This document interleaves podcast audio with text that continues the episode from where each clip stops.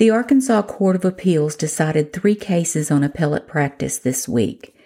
In Hammerlink v. Hammerlink 2022 Ark-App 89, the Arkansas Court of Appeals affirmed a joint custody award, but as to other issues of contempt, they were not appealable because there was no finality, so the appellate court dismissed them without prejudice.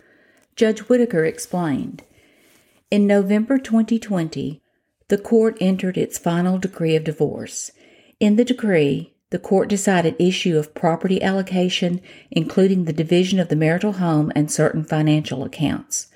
Regarding custody, the court awarded joint legal and physical custody, established a visitation schedule, forbade both parties from consuming illegal drugs, ordered Danielle to not consume alcohol during her visitation times with the children for a period of six months, and ordered her to enroll in a verifiable alcohol testing service for the same time period.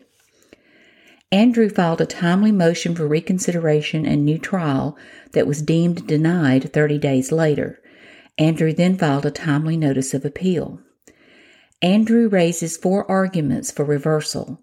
First, he argues that the circuit court erred in awarding joint custody of the parties' children.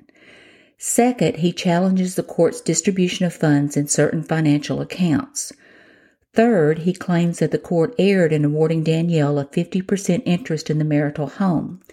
And finally, Andrew complains that the court erred in not awarding him any of the value of Danielle's business. Apart from the custody issues, however, we are unable to address Andrew's arguments because the divorce decree is not a final appealable order. Rule 2A1 of the Arkansas Rules of Appellate Procedure Civil provides that an appeal may be taken from a final judgment or decree that is entered by a circuit court.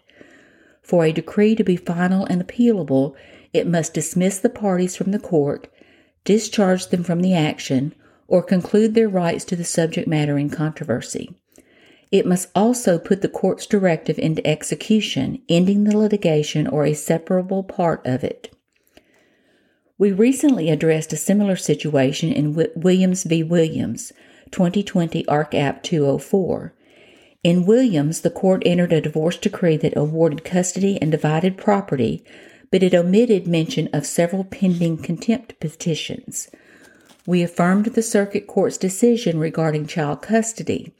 However, we dismissed the remaining issues for lack of a final order. Specifically, we noted that because contempt is not merely a collateral issue like attorney's fees, a circuit court's order is not final and appealable when contempt issues remain pending. Because contempt issues remain pending in this case as well, we lack a final order as to all issues other than custody. Accordingly, we dismiss without prejudice Andrew's challenges to the circuit court's decisions regarding the division of the marital assets. End of quote. The appellate court declined to reverse the custody award because it noted an appellate court will not reweigh the evidence. Arkansas Rule of Appellate Procedure Civil 2 provides an appeal may be taken from a circuit court to the Arkansas Supreme Court from 1. a final judgment or decree entered by the circuit court, 2. an order which in effect determines the action and prevents a judgment from which an appeal might be taken or discontinues the action, 3. An order which grants or refuses a new trial. 4. An order which strikes out an answer or any part of an answer or any pleading in an action. 5. An order which vacates or sustains an attachment or garnishment. 6. An interlocutory order by which an injunction is granted, continued, modified, refused, or dissolved, or by which an application to dissolve or modify an injunction is refused. 7. An interlocutory order appointing a receiver or refusing to wind up a pending receivership or to take the appropriate steps to accomplish the purposes thereof, such as directing a sale or other disposal of property held thereunder. 8. An order which disqualifies an attorney from further participation in the case. 9 an order granting or denying a motion to certify a case as a class action in accordance with Rule 23 of the Arkansas Rules of Civil Procedure. 10. An order denying a motion to dismiss or for summary judgment based on the defense of sovereign immunity or the immunity of a government official. 11. An order or other form of decision which adjudicates fewer than all the claims or the rights and liabilities of fewer than all the parties in a case involving multiple claims, multiple parties, or both, if the circuit court has directed entry of a final judgment as to one or more, but fewer than all of the claims or parties, and has made an express determination, supported by specific factual findings, that there is no just reason for delay and has executed the certificate required by Rule 54B of the Rules of Civil Procedure. 12.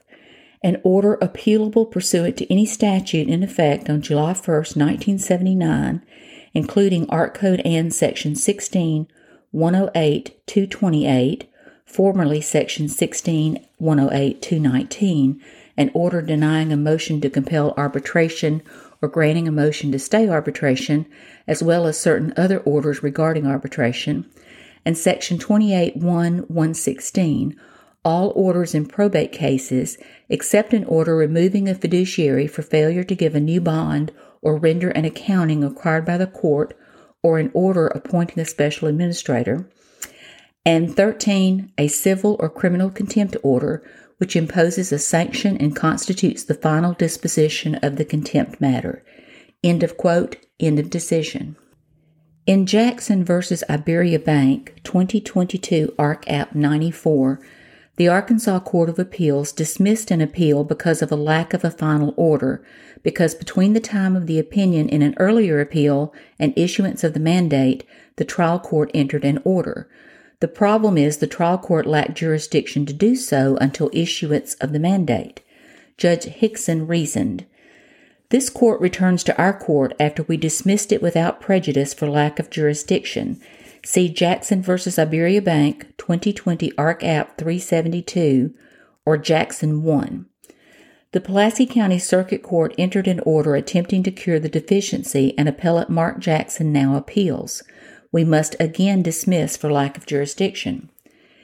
In Jackson 1, citing Rule 2A1 of the Arkansas Rules of Appellate Procedure Civil, we stated that an appeal may be taken only from a final judgment or decree entered by the Circuit Court. We stated further that the summary judgment order entered by the Circuit Court failed to dispose of the claims against Kingridge and there was no accompanying fi- Rule 54B certificate directing a final order as to fewer than all the claims or parties. Accordingly, in Jackson 1, we held that the order was not a final appealable order and that we were barred from considering the appeal. We delivered Jackson 1 on September 2, 2020. On September 10, 2020, Iberia Bank filed in the Pulaski County Circuit Court a motion to dismiss its complaint against Kingridge without prejudice. On September 14, 2020, the Circuit Court entered an order granting the motion and dismissing the complaint against Kingridge with prejudice. On October 2, 2020, the Jackson 1 mandate was issued. Jackson filed a notice of appeal on October 2, 2020. End of quote. The opinion noted that the mandate returns the case back to circuit court, and until that occurs, no party may obtain relief from the circuit court that is so intertwined with the primary litigation as to be a part and parcel of it. Quote, here, the circuit court attempted to cure the deficiency of Jackson 1 and dismiss the outstanding complaint against Kingridge before our mandate had been issued the circuit court's relief was not a collateral issue. Therefore, the circuit court's September 14, 2020 order was entered without jurisdiction and is considered null and void. End of quote, end of decision. In Cooper v. Bryant, 2022, Ark App 90, the Arkansas Court of Appeals dismissed an appeal without prejudice because findings of fact and conclusions of law did not place the appellant on notice that a notice of appeal was necessary in a case where the notice of appeal was filed more than 30 days following their entry. The foregoing was not entitled judgment. The majority distinguished earlier Supreme Court precedent that if a notice of appeal is untimely, questions of finality need not be considered. Judge Vaught explained. The circuit court removed appellants as trustees of the trust, granted Horace a life estate, and awarded attorney's fees to the appellees. This appeal challenges those rulings. However, we do not reach the merits of the appeal because Horace has filed a motion to dismiss the appeal, arguing that appellants failed to file a timely notice of appeal. Shelley and Annette have filed their own motions contending that any dismissal should be without prejudice because the order appealed from lacks finality. We conclude that the order appealed from lacks finality. We therefore dismiss the appeal without prejudice. The starting point is the parties' disagreement over whether the Circuit Court's December 10, 2018 findings of fact and conclusions of law constitutes an appealable order. This analysis requires us to ask two questions. Was the document in order, and if so, was it appealable?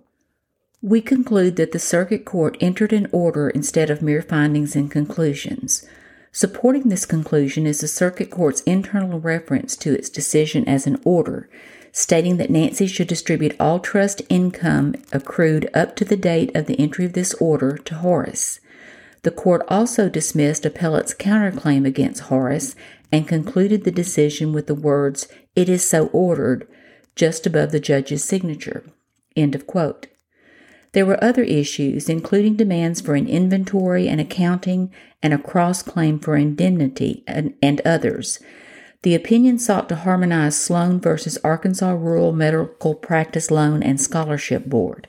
Quote, it made sense in Sloan for the Arkansas Supreme Court to decline to reach the merits of whether the Rule 54B certificate in that case was sufficient to establish appellate jurisdiction because it had already determined that the notice of appeal from the order containing the Rule 54B certificate was obviously untimely. The finality issue was, therefore, essentially moot given the lack of jurisdiction resulting from the untimely appeal. While the rule that the court articulated in Sloan makes sense in that context, it does not make sense where, as here, the order in question lacked either a Rule 54B certificate or any other indicia of appealability that would have put the parties on notice that their time for filing a notice of appeal had started to run. We therefore distinguish Sloan from the case at bar. Here, the court's findings of fact and conclusions of law did not, on its face, trigger the clock to begin running on the appellant's opportunity to file a timely notice of appeal. The findings of fact and conclusions of law was not titled an order, was not accompanied by a judgment, and was glaringly non final because it failed to dispose of multiple claims and parties. Therefore, it was insufficient to put the parties on notice that the time for filing an appeal had started to run. In fact, the record indicates that the appellants filed their notice of appeal only when it later became clear that no subsequent final order would be forthcoming from the court.